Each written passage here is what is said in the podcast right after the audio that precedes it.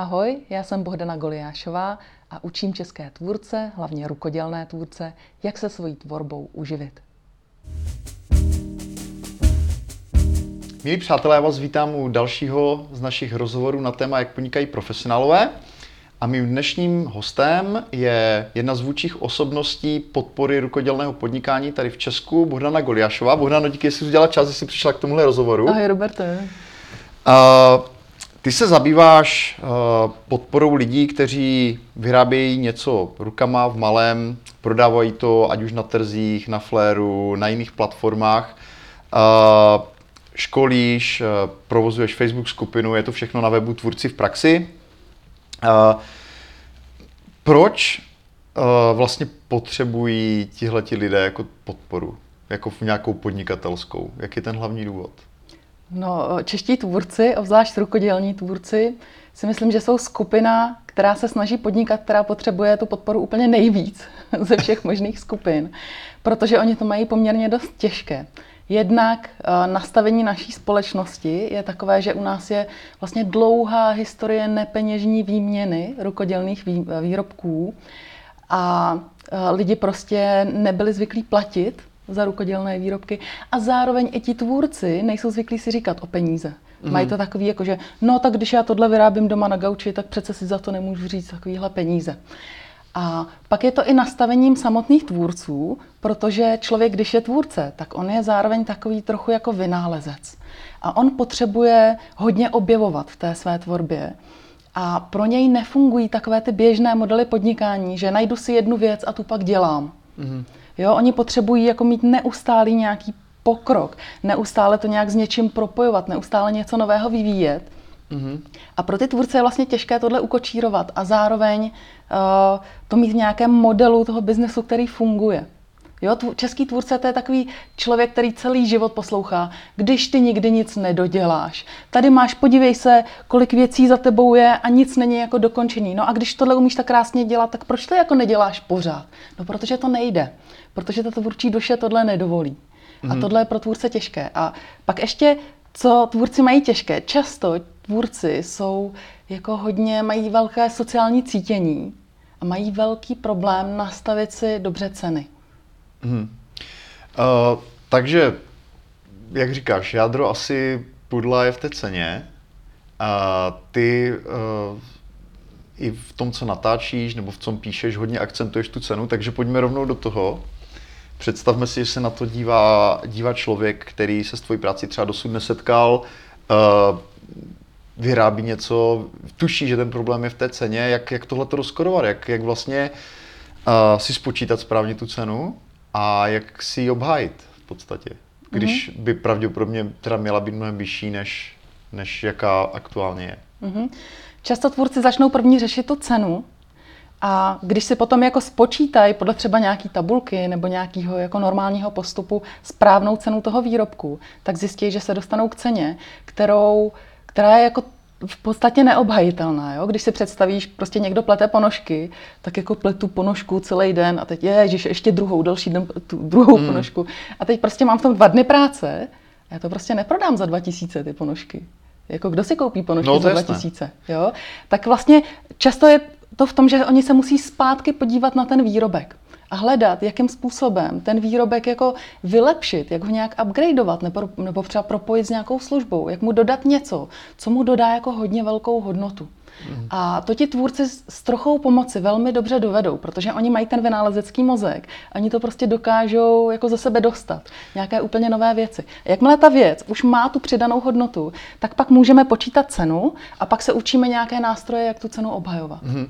Já si myslím, že to, to může znít jako dobré doporučení jako obecně, ale tak pojďme si to přiblížit na nějakém příkladu, jo? protože mm, ty zmínila ponožky, možná to není úplně ideální případ pro to, jak zvyšovat tu hodnotu, ale mm.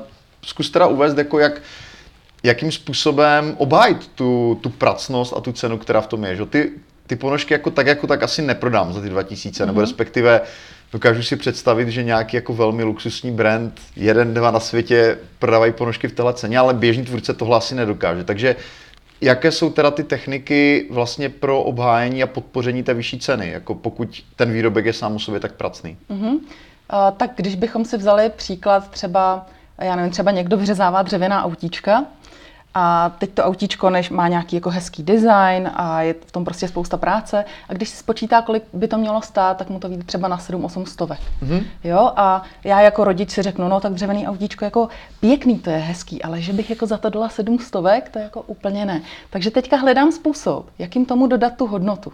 A dívám se, co, co vlastně ten tvůrce ještě může jako nabídnout. Jo? A zjišťuju, většinou tvůrci mají těch talentů několik a dovedou je propojovat. A třeba s člověkem, se kterým řeším autíčka, tak zjišťuju, že to je člověk, eh, který zároveň umí, eh, je to učitel a umí velmi dobře eh, učit děti, jak se k sobě chovat. Jo? Umí jako dobře budovat vztahy mezi dětma. Takže z toho autíčka třeba můžeme udělat takovou hru, která učí děti nějaký jako vztahování se. Jo? Třeba kamarádi jedou na výlet tím autíčkem. Mm-hmm. A k tomu autíčku prostě přidám nějaký návod, přidám k tomu prostě nějaký popis cesty a nějaké situace, udělám z toho vlastně takovou hru. Mm-hmm. A ty děti se zároveň učí, jak řešit nějaké konflikty. Jo? A jednak je to jako designově strašně pěkný, protože to autíčko je hezký. Ale zároveň oni se u toho něco naučí. A tohle pro mě jako pro rodiče už je jako sakra zajímavý. A najednou to není jenom jedno autíčko, ale je to prostě uh, něco, co může moje dítě něco nového naučit. A za to já klidně nějakých třeba devět stovek mm. nebo tisícovku dám. Jo, chápu ten princip, děkuju. Ty se často hm, hlásíš k tomu, nebo obecně kritizuješ Flair, což je největší české tržiště vlastně těch rukodělných, eh, těch rukodělných výrobků. Já vím, že ta tvoje kritika je konstruktivní, takže pojďme, pojďme k tomu. Proč, proč vlastně si myslíš, že pro tvůrce, pro který, který vidí v tom fléru vlastně velice jako dobrou a rychlou příležitost eh, vlastně ty své výrobky prodat velké skupině zákazníků, tak určitě se asi shodneme na tom, že to má svoje výhody, že ty jsou zřejmé, ale v čem teda vidíš jakoby pro ně, řekněme, nějaké, nějaké omezení, které, které v tom jsou? Mm-hmm. Nebo proč doporučuješ třeba někomu zvážit jinou cestu? No, z mých zkušeností jako s prací se stovkama tvůrců považuji Flair za jeden z nejméně efektivních kanálů na prodej rukodělných výrobků. Uh, ty stočil rozhovor s Hankou Konečnou, která mm-hmm. ti dělala kvalifikovaný odhad a ta říkala, že z nějakých asi 20 tisíc aktivních prodejců se tam uživí několik desítek. A to je méně než půl procenta. To znamená, že se tam vlastně neuživí skoro nikdo. Jo, a jednak, uh, jednak je to hodně pracné pro ty lidi, protože oni musí vlastně úplně jak kdyby měli e-shop. Oni ty výrobky musí nafotit, napsat texty, zeditovat to, starat se o to nějak. Úplně vlastně stejná práce, jako kdyby měli e-shop, akorát, že na ten flair, když někdo přijde se podívat, tak oni tam jsou pořád takový dost anonymní. Jo, tam je to prostě jeden tvůrce vedle druhého v nějaký šabloně, moc tam jako nevyst, nemůžou vystoupit z řady. Když třeba někdo uh, si hledá zákazníky na Facebooku, ale z toho Facebooku je pak vede na flair, tak mm-hmm. ten se člověk podívá na flair a řekne si, hm, no dobrý, takovýhle výrobky, super. No tak já se podívám, jestli to nedělá ještě někdo jiný. A začne, mm. začne si hledat ještě eh, někoho jiného na tom fléru a ten člověk, který se tam pracně dovedl toho zákazníka, ho tam ztratí. Mm. Jo, to je úplně jiná situace, než když si ho dovede třeba k sobě na e-shop, kde je ta sekce jako o mě, o tvůrci a teď s tím člověkem už jako naváže nějaký vztah. Jo a už tam pro ně je jako nějaký jako zajímavý jako jeden člověk, ten zákazník nemá potřebu si to začít někde porovnávat a vlastně ta situace je úplně jiná. Uh, takže vlastně úplně stejná práce, jako kdyby měl člověk e-shop, uh, je tam těch výrobků strašně moc. Co já mám fléru za zlý, je, že ona je to platforma zdarma, to ale na druhou stranu znamená, že tam všichni dávají obrovské množství nějakých ležáků a je to úplně zavalený. A když vy tam dáte nějaké krásné výrobky, tak oni tam úplně zaniknou v té hromadě. A potom uh, prodává na Fléru strašná spousta hobbystů. Lidí, kteří tam prostě dávají svoje výrobky jen tak jako pro radost, třeba si to někdo koupí a prodávají klidně pod cenou materiálu, mm. jenom proto, aby měli jako dobrý pocit, že vlastně jako někomu něco v podstatě jako darujou. A to teda jako hodně ničí uh, nějak, nějaký jako spravedlivý vědění těch cen. Mm. Jo? Takže jako z mojí zkušenosti uh, Flair je jako super platforma pro to, jako byla by super platforma pro to, jako jít si něco vyzkoušet, nemuset si prostě rovnou budovat ten e-shop, ale jen tak jako něco zkusit. Ale bohužel, to, co já mám Flairu za zlý, je, že české tvůrce deptá. Mm. Protože klasický český tvůrce to má tak, jako že já něco vyrábím, všichni mi říkají, jo, to by se s tím mohla živit, dej to na flair. Už jako v myslích lidí už je ten flair tak zabetonovaný, že to je to místo, kam to mají dát a kde to mají hledat, že oni prostě automaticky to dají na flair, jenomže oni tam nic neprodají z těch důvodů, co jsem říkala. Mm. Nebo prodají strašně malinko. A uh, ten tvůrce si potom řekne, no tak prostě to nemá smysl, já jako na to nemám. Jo, a já znám prostě strašnou spoustu tvůrců, kteří jako ke mně potom přicházejí se učit úplně vydeptaní z toho fléru. A vím, že existuje ještě jako obrovská hromada tvůrců, kteří už to pak rovnou zabalej. Takže v podstatě si myslím, že flér vlastně jako škodí českým řemeslům v tomhle. Že mm. jako to asi není jako jeho úmyslem, ale Eh, byla bych moc ráda, kdyby se třeba podíval, jak se to dělá v zahraničí a ten systém trochu přenastavil, aby těm českým tvůrcům byl víc ku prospěchu. Jak fungují ty zahraniční systémy? V čem jsou lepší podle tebe? No tak základ je, eh, že za to vložení těch věcí tam se něco platí. Takže hmm. tam prostě každý nedává úplně všechno, co vyrobí, ale jenom jako to, co si myslí, že má šanci na úspěch. Takže jsou tam, je tam prostě těch věcí míň, je tam lepší výběr, jsou tam kvalitnější věci. A je lepší způsob třeba, jak ty věci může člověk promovat. Mm-hmm. Jo, jako pár takových vlastně docela jako základních věcí, ale tohle, kdyby jako udělal Flair, tak by to bylo super. Mm-hmm. Tak jo, tak uh, konstruktivní kritika, díky za ní. Uh, tak uh, pokud tohle není cesta, tak uh, já teda nerozumím rukodělnému podnikání zdaleka tolik jako ty, když mi teda přijde, že uh, pro někoho to může být jako dobrý způsob, jak si to testovat, vlastně nafotit si to, vytvořit si stránku, pokud tam ten člověk sám jako nevodí ten trafik, jo? že nemá prostě um, uh, stránku na Facebooku, kde by mohl ty lidi posílat, ale je to jeho primární zkušení platforma, tak si myslím, že to může být možná docela zajímavé ale možná se pletu, těžko říct. Každopádně, ty máš jakoby pohled ten, že by ten člověk měl, být, měl jít jako jinou cestou úplně, takže co doporučuješ ty? Ono přece jenom jako, ty říkáš, je to stejně pracný jako e-shop, uh, založit e-shop je čím dál tím těžší, že? protože vlastně jako re, běžný e-shop podléhá teďka jako nějakým regulacím, to znamená, musí řešit věci jako je platební brána, pokud tam chceš přijímat jakoby platby, věci jako GDPR, nastavení a tak. Takže jako není to úplně bezpracný. Takže pokud by ty změla uh, doporučit nějakou jako jednoduchou přímočarou cestu pro ty tvůrce jakožto alternativu, tak co doporučuješ ty? Tak samozřejmě každý se musí podívat, kde má svoje zákazníky, jestli jeho zákazníci spíš chodí na živé akce, anebo jestli Eh, se pohybují spíš na internetu a kde se pohybují na tom internetu, jestli jsou to nějaké zájmové skupiny. A vždycky podívat se, kde ten zákazník je a tam prodávat. To je jako takový úplný základ. Ale co já hodně doporučuji, pokud ten tvůrce má nějaké výrobky, které aspoň trochu se hodí k prodeji naživo, tak začít prodávat naživo. Protože tam on jako hrozně dobře toho zákazníka pozná protože ty zákazníky potkává naživo a zjistí, jako, co je to za lidi, jaký mají zájmy, jaká je to věková skupina. Tam si úplně jako může udělat uh, krásný takový jako rentgenový snímek toho zákazníka svýho a pak ho může dobře hledat i v tom onlineu. Jo? Mm-hmm. A nebo když bych začínala v onlineu, tak uh, obvykle, jako dneska je třeba strašně snadný začít na Facebooku jenom hodit něco na Facebook, vidět nějakou zpětnou vazbu na to. Ono to tam pak začne být složitý, protože lidi vám začnou psát objednávky do komentářů a vyhledávat to v tom. Strašně moc je kolem toho komunikace. Většinou, když pak lidi Co přecházejí... funguje jako na tohle, nebo? Myslím, že na to ještě jako lidi nejsou úplně zvyklí. Mm-hmm. A, a... Jako Facebook Marketplace, mm-hmm. takhle samozřejmě myslím. Uh, potom, potom jako když, když tvůrci přecházejí z Facebooku na e-shop, tak většinou pocítí velkou úlevu, protože na e-shopu přece jen lidi jsou zvyklí, že se podívají a řeknou si, jo, to chci, nebo ne, to nechci, ale rovnou si to koupí. Když to na Facebooku je kolem toho jako milion různých komentářů a komunikace, jo? A nemáte mhm. tohle ještě o 5 cm kratší a v modré barvě a tyrkysovou víc tyrkysovou a tohle víc zatočený. Mhm, prostě. Mm-hmm. Když to na tom e-shopu jsou zvyklí, že buď si to koupím nebo ne a je to takový přímočařejší a odpadá spousta práce jako s tou, s tou komunikací. A Vlastně jako uh, velice dobrý postup považuji prostě ze začátku to úplně otestovat. Hodit to na Facebook, vidět, co na to lidi. Když lidi na to jako nějak reagují hezky, tak si třeba, třeba jenom na... No ideálně. tak si třeba udělat uh, na nějaký šabloně e-shopový, jenom takový úplně ten základní malinkatý e-shopík do deseti produktů zdarma a udělat si třeba na to Facebookovou reklamu. A udělat si takový test, jak to jako funguje, když se na tenhle produkt udělám reklamu. Doporučíš nějaký konkrétní e-shop nebo uh, co používáš ty třeba?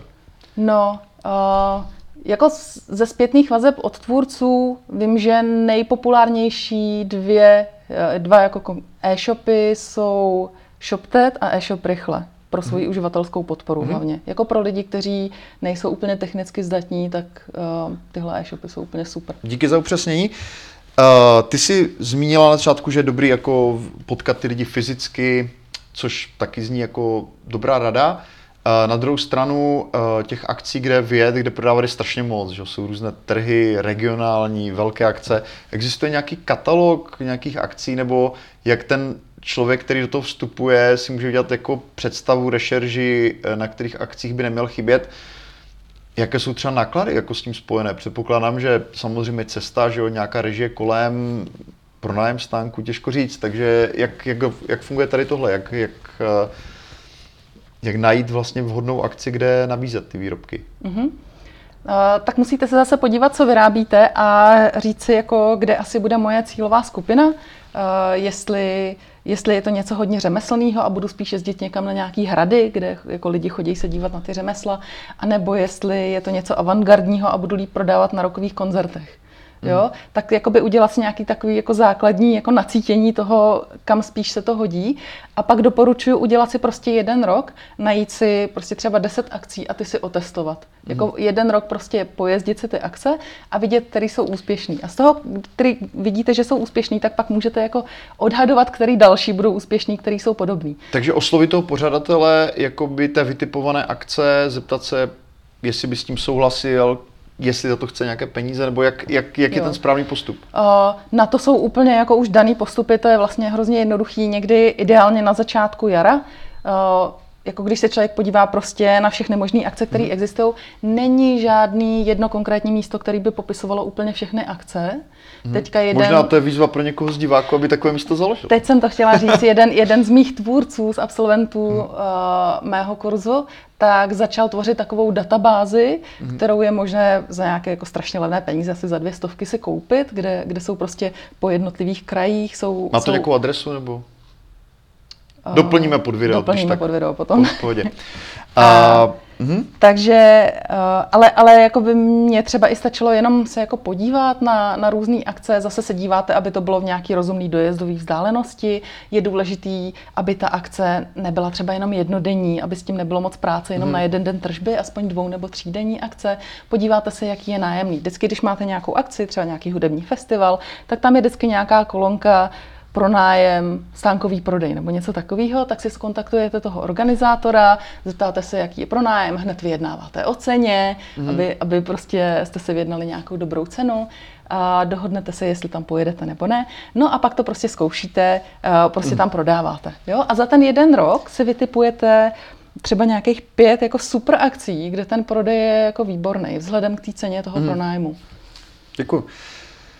Uh, Pojďme se trošku víc posunout k tomu, co děláš ty, eh, jakožto podnikatelka. Ty si teďka hodně eh, vynikla článkem, který se jmenuje Jak podnikat s dětskama na hlavě, taky odkážeme pod videem. Je to v podstatě ve stručnosti takový jako alternativní pohled na hlubokou práci očima maminkatelky, holky, která v podstatě ještě má docela náročnou jakoby péči o rodinu na, na, na, na svých bedrech.